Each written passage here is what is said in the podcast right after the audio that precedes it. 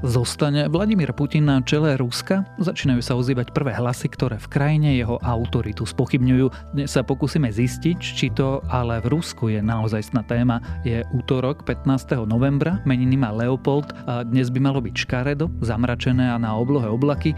Radšej sa prichystajte aj na hmly a príležitostné zrážky. Denné maxima by sa mali pohybovať medzi 5 až 14 stupňami. Počúvate Dobré ráno, denný podcast denníka Sme s Tomášom Prokopčom. Ševčákom. Moji milí Slováci, to som ja, Julo. Vrátil som sa, aby som vás povzbudil. Je tu ďalšia dobrá správa o tom, čo sa na Slovensku podarilo dokončiť. Nádejný slovenský startup zachraňuje srdcia. Powerful Medical využíva umelú inteligenciu na zefektívnenie liečby srdcových chorôb, čím očaril investorov a uzatvoril niekoľko miliónovú investíciu.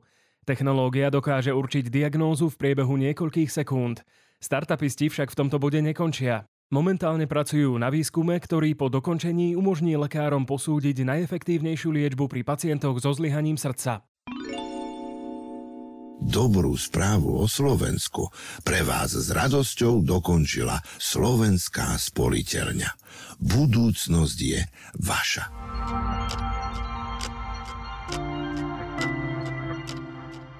A teraz už krátky prehľad správ. Po rokovaní s riaditeľmi nemocníc včera ministerstvo zdravotníctva upravilo návrh memoranda. Ministerstvo pripravilo aj návrh na zvýšenie platov zdravotníkov a Vladimír Lengvarsky tak verí, že sa s lekármi dohodne, ak ich hromadným výpovediam nakoniec nedôjde. Lekári ale zvolali na štvrtok protesty a vláde vyčítajú nečinnosť. Nemecká vláda zoštátni bývalú cerskú firmu ruskej plinárenskej spoločnosti Gazprom. Tej podľa vlády hrozí konkurs, čo ohrozuje bezpečnosť dodávok energií v Nemecku. Polské aktíva firmy Gazprom prevezme aj polská vláda.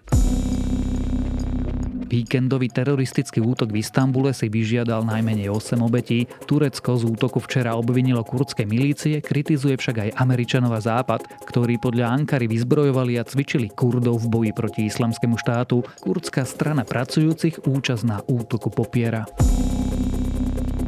Americký prezident Joe Biden a čínsky prezident Xi Jinping sa zhodli, že by sa nikdy nemala viesť jadrová vojna a to ani na Ukrajine. Spoločne rokovali na indonéskom ostrove Bali pred začiatkom samitu skupinu G20. USA Číne vyčítali aj natlakové a čoraz agresívnejšie akcie voči Tajvanu. Krajiny by chceli naopak spolupracovať pri boji s klimatickou zmenou a pri udržiavaní svetovej, potravinovej a zdravotnej stability.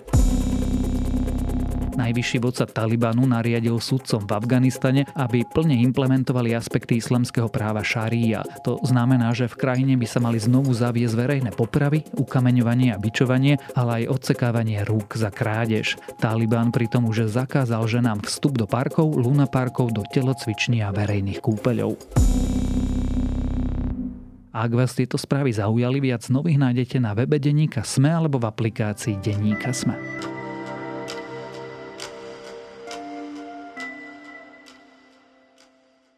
Ešte pred mesiacom by to ani nebolo predstaviteľné, no po porážke za porážkou na Ukrajine sa už aj v Rusku ozývajú prvé opatrné hlasy, ktoré hovoria, že by možno bolo na čase nahradiť Vladimíra Putina. Otriasa sa teda aj Putinova moc, alebo to je len naše zbožné želanie. Dnes sa budem pýtať zahraničného reportéra denníka SME, Lukáša Onderčanina.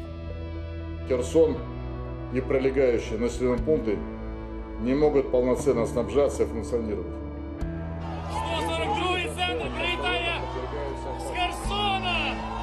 It is a moment they've longed to see, and the euphoria of liberation was impossible to contain.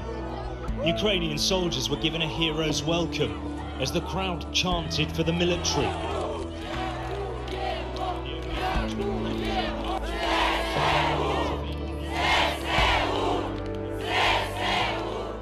Lukáš, len veľmi v krátkosti si zhrňme, aká je momentálne situácia na boisku a teda ako veľmi Rusko prehráva. Tak v posledných týždňoch sme videli vlastne tretiu takú zásadnú prehru Ruska, aj keď samozrejme Moskva sa to snaží prezentovať trochu inak, ale práve ústup z Chersonu, čo bolo jediné regionálne centrum, ktoré doteraz ovládali, tak e, je ako keby zásadný krok naspäť pre Putina a pre celé Rusko. Takže vidíme v podstate veľké ukrajinské víťazstvo a mm, zase nedá sa úplne povedať, že Rusko prehráva, ale je to tretia taká zásadná prehra, ktorá môže mať vplyv na celý konflikt. O vývoji na fronte sme sa rozprávali v dobrom ráne pred pár dňami. E, ako ale Rusko vysvetľuje, špeciálne ako doma vysvetľuje svojim obyvateľom túto situáciu? Oni v podstate na to pripravovali aj to svoje publikum a tí samotní propagandisti pracovali s tým narratívom už niekoľko týždňov a to teda tak, že ide o nejaký dočasný ústup ruskej armády s cieľom zachrániť čo najviac ruských životov, ruské majetky, ruskú techniku. Takže oni to prezentujú ako ústup, pretože logisticky bolo veľmi náročné zásobovať vojakov na tom západnom brehu Dnepra v Chersone,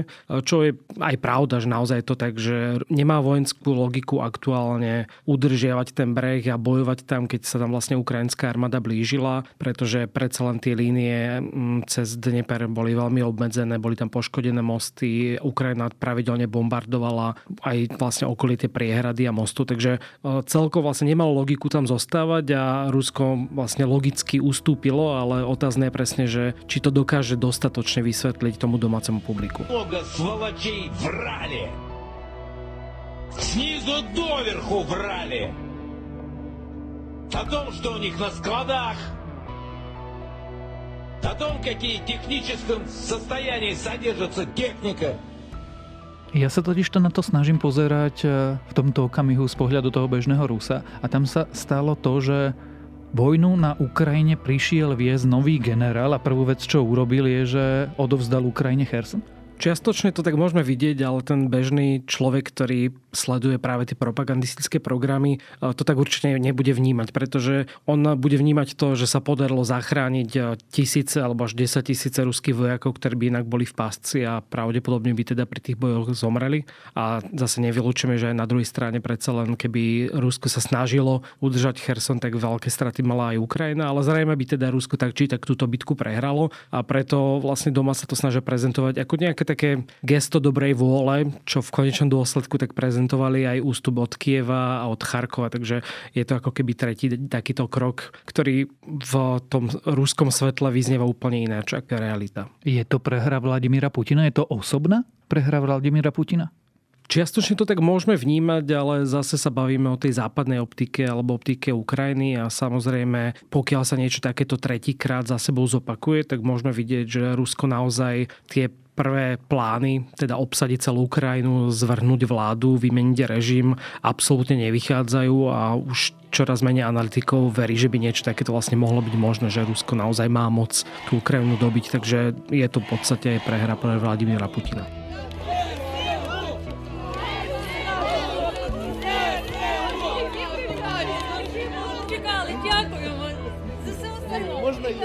Pýtam sa preto, že sa špekulovalo, alebo niektoré západné aj spravodajské služby špekulovali, že vlastne kľúčové rozhodnutia, vojenské rozhodnutia robí Vladimír Putin osobne. To je pravda? Vraví sa to medzi presne spravodajskými službami, takže je to možné, že do niektorých zásadných rozhodnutí zasahuje. Hovorilo sa to najmä po tom, čo sa Rusku nedarilo na východe, na Dombase, keď prehrali napríklad bitku o kľúčový Liman. Tam naozaj sa to považovalo za takú vojenskú katastrofu a, a presne sa ozývali hlasy, že Kreml a konkrétne Vladimír Putin priamo zasahuje do toho rozhodovania a hovorí, že ako by sa mali jednotky presúvať, čo samozrejme nemusí byť úplne z toho operačného hľadiska dobré. Najmä z dôvodu, že tiež to je možno skôr taká klebeta, ale teda vraví sa, že Putin mesiace dostával nesprávne informácie už aj pred začiatkom tej vojny a práve preto bol presvedčený, že tú Ukrajinu možno dobie za 3-4 dní, pretože mesiace ho krmili tým, že Ukrajinci nebudú odporovať, že v podstate sa tešia na to Rusko a, a preto vlastne aj to rozhodovanie na tom boisku môže byť trocha problematické. Prečo to tí ľudia robili je vysvetlením, že jednoducho chceli iba kradnúť? Mm, to je jedna mm, teória, ale skôr by som povedal, že bolo ťažké odporovať prezidentovi, pretože Putin naozaj má tú absolútnu moc v Rusku a, a bolo jednoduchšie chodiť za ním s tými pozitívnymi správami o tom, že všetko je pripravené, ruská armáda funguje, Ukrajina nebude žiadny problém, takže určite to bolo jednoduchšie ako mu povedať do očí, že teda naozaj to tak nie je a dokonca ešte aj v tých prvých dňoch vojny sa vravalo, že naozaj Putin má pocit, že všetko je v poriadku, zatiaľ čo na tom bojsku to vyzeralo katastrofálne. Vidíme niečo podobné a uvedomujem si, že s historickými paralelami treba byť extrémne opatrný, ale teda vidíme niečo podobné, ako sa dialo s Adolfom Hitlerom, ktorý priamo sa pokúšal riadiť vojnu a navyše nedostával alebo nechcel počúvať vlastne žiadne informácie. Možno čiastočne áno, ale mm, neviem úplne teda, či to viem porovnať so začiatkom tej vojny, kde tiež teda tie rozhodnutia zrejme prichádzali zo strany Putina. Takže to už teraz vidíme, že predsa len uh, tam prichádza k nejakým výmenám generálov a aj keď sa zdvihne nejaká kritika už v rámci Ruska, tak uh, sú tam nejaké signály, že aj samotný Vladimír Putin je možno ochotný aspoň čiastočne počúvať, pretože naozaj tam niekoľko mien aj po tých vojenských katastrofách a taký debaklo skončilo. Tú historickú paralelu som vytiahol trochu účelovo, pretože vidíme v prípade Vladimíra Putina nejaké snahy alebo prvé hlasy, ktoré hovoria o tom, že sa ho treba zbaviť? Tak v posledných dňoch, čo bolo možno prekvapivé, tak eh, vlastne Putinov ideológ, ako ho mnohí nazývajú, filozof Alexander Dugin, ktorý je známy najmä z toho teda, že v auguste eh, na ňo zrejme chceli spáchať atentát, ale pri tom atentáte zomrela jeho dcera Daria, tak eh, v posledných dňoch práve po stiahnutí sa z Chersonu napísal, že ten autoritársky štát asi až tak dobre nefunguje, pokiaľ prezident nevie doručiť niečo, čo slúbil. On to hovoril tak veľmi obrazne, použil tam paralelu z, myslím, že britských, alebo z britského alebo kanadského románu, kde písal o bohovi dažďa, alebo kráľovi dažďa, ktorý teda bol zabitý po tom, čo nedokázal napriek suchu možno doručiť alebo teda priniesť dážď. Takže mnohí analytici to vnímajú ako nejakú takú výzvu, že pokiaľ Putin naozaj tú vojnu prehráva, tak je čas ho odstaviť. Ale zase v pondelok sa Dugin opäť vyjadril k tomu a povedal, že to tak určite nemyslel, že stojí za Putinom a dokonca si nemyslí, že by niekedy kapituloval. Takže naozaj sú to iba také náznaky, ale zase treba povedať, že naozaj po tom Chersone sa troška výraznejšie začali ozývať hlasy, ktoré kritizujú už aj priamo prezidenta. Zatiaľ, čo doteraz to nebolo úplne tak jasné. Ja som Dugina vždy vnímal ako lojalistu, e, ideológ a propagandistu veľmi blízko naviazaného na Putina. To už e, nepatrí? A čo vlastne tá rúska propaganda hovorí, keď aj ty naznačuje, že ako keby tá lojalita sa mierne narúša? On v skutočnosti nemá až tak blízko k Putinovi, dokonca sa vraví, že oni sa ani osobne nepoznajú, ale je ako keby strojca tej myšlienky toho ruského sveta, na ktorej je postavený celý ten putinizmus. Takže práve preto vlastne mnohí ho spájajú s Putinom, ale nedá sa povedať, že by to bol nejaký možno blízky spolupracovník, čo zase je skôr prípad Evgenia Prigožina, čo je šéf tej žoldnierskej skupiny Wagnerovcov, ktorý má oveľa väčší vplyv ako možno na začiatku vojny. Takže predsa len tam vidíme v tej ruskej spoločnosti také nátlaky a možno aj debatu a rôzne krídla, ktoré doteraz neboli až také jasné, ktoré začínajú teda tlačiť, či už je to na konkrétnych generálov alebo na ministra obrany, ktorý tiež mm, čelí veľmi veľkému tlaku. A teraz teda vidíme, že aj na to najvyššie vedenie pretože je to vlastne také sklamanie pre mnohých tých propagandistov, ktorí mesiace hovorili o tom, že ako sa Rusku darí na tom fronte a, a potom, čo sa oslavovali úspechy nejakého referenda aj v Chersone, kde údajne nejakých 87% obyvateľov hlasovalo vlastne za prípojenie k Rusku a zrazu o pár týždňov na to, čo Putin tvrdí, že Cherson bude navždy ruský, tak tam vidíte tisícky ľudí s ukrajinskými vlajkami, ako vítajú e, ukrajinskú armádu. Takže predsa len to troška nabúrava celú tú komunikáciu, ktorú vlastne robili aj tí propagandisti. Niektorí zrejme tomu naozaj verili, niektorí to samozrejme robili účelovo, takže tým pádom aj oni na tých najmä sociálnych sieťach vyjadrujú takú nespokojnosť, že toto je naozaj veľká prehra a vlastne také, mm, taký veľký ústup, ktorý môže poškodiť Rusko aj dlhodobejšie. I'm happy we are, we. You see the reaction of the people. I think that is the answer. People waited for Ukrainian army.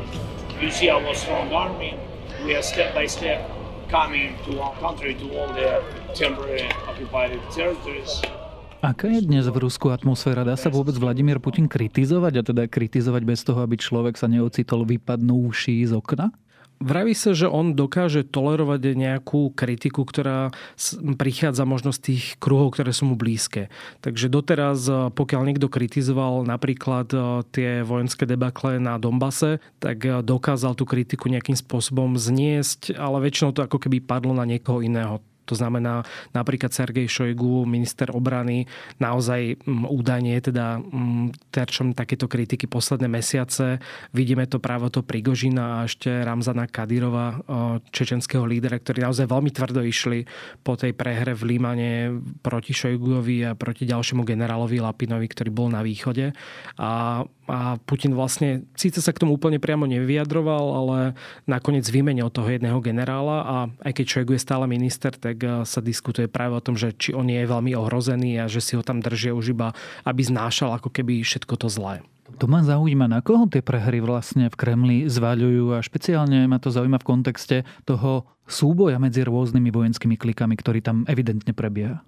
Tak Šojgu je zrejme jeden z tých, na ktorého sa mnohé tieto problémy zviezli, ale naozaj došlo v posledných mesiacoch k viacerým výmenám tých generálov, takže pokiaľ niekto naozaj zásadne zlyhal, tak sa stalo to, že ho vymenili, čo teda už ukazuje možno aj nejakú zmenu tej stratégie a, a toho, že Rusko si uvedomuje, že nie všetko úplne ide tak ľahko. A práve tí propagandisti, ktorí možno nie sú až tak úplne súčasťou režimu, ale väčšinou sú tu takí vojnoví blogery na Telegrame, tak oni majú tak taký obmedzený, ale predsa len nejaký vplyv. To znamená, že keď sa diskutuje niekde na Telegrame mm, a niektoré z týchto blogov majú nejaké 100 tisícky sledovateľov, tak to môže mať nejaký vplyv a pokiaľ spochybňujú práve Putina tak, e, a teda ten režim, tak to môže nejakým spôsobom trocha uškodiť. Ty si vieš predstaviť, že by Vladimír Putin prišiel o svoju moc a že ho nahradili?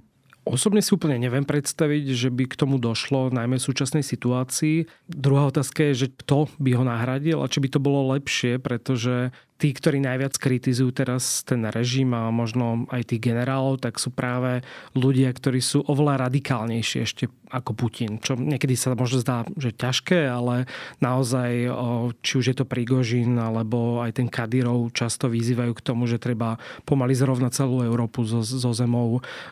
Dokonca Volodymyr Soloviev, ktorý je taký akože hradný propagandista Kremľa a každý deň má niekoľko relácií v televízii aj v rádiu, tak on bol veľmi sklamaný z tejto prehry v Chersone a hovorí, že riešenie je vybudovať oveľa širšiu armádu, ktorá je schopná bojovať na celom fronte vrátane celej Európy.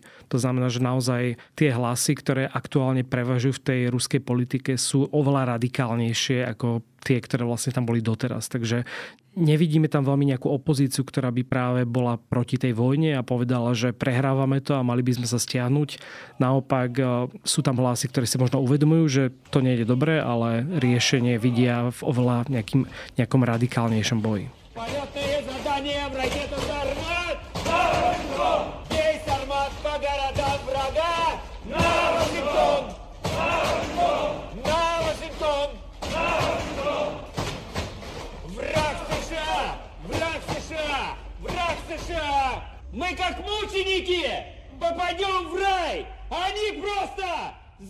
Takže keď my tu v Európe voláme po konci Vladimíra Putina, tak trochu sa neuvedomujeme, čo by to znamenalo, ak to by prišiel po ňom? Na to sa veľmi zložito pozerá, pretože mm, koniec Putina nemusí nevyhnutne znamenať mier. To znamená, závisí to od toho, kto by nastúpil na jeho miesto, či by odstúpil z vlastnej vôle alebo po nejakom tlaku tých štruktúr v Moskve.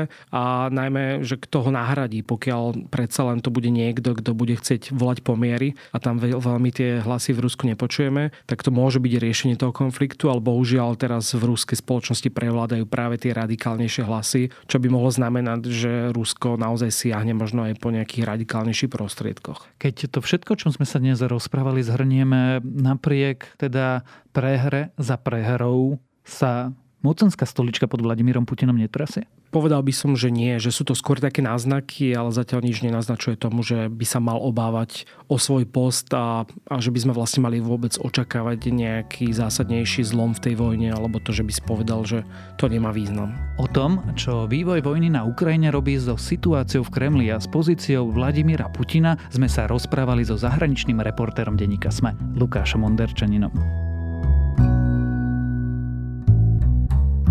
Chcete nové SUV ešte dnes? Príďte si poň do Fordu. Populárny model Ford Kuga, s ktorým zdoláte hory aj mesto, je pre vás dostupný i hneď, a to ako diesel, benzín aj hybrid. K tomu možnosť predlženej záruky a gratis servisu na 5 rokov alebo až do 120 tisíc kilometrov. Ak podnikáte, vozidlo si výhodne prenajmite a všetky starosti nechajte na nás. Pre viac informácií a okamžite dostupné vozidlá navštívte Ford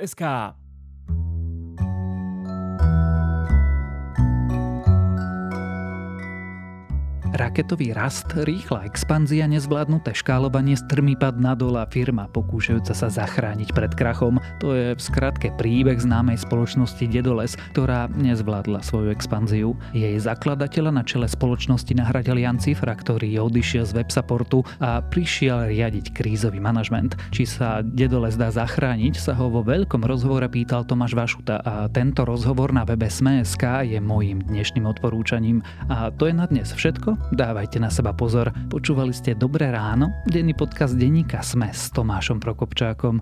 A pripomínam, že dnes vychádzajú aj nové epizódy podcastov Vizita, Ginkast a Všesvet. A ak na dnes večer ešte nemáte program, tak naše SME konferencie organizujú od 5. hodiny podvečer diskusiu na tému globálny kontext v energetike bezplatne naživo v Bratislavskom Hubhube a sledovať ju môžete aj cez livestream na YouTube.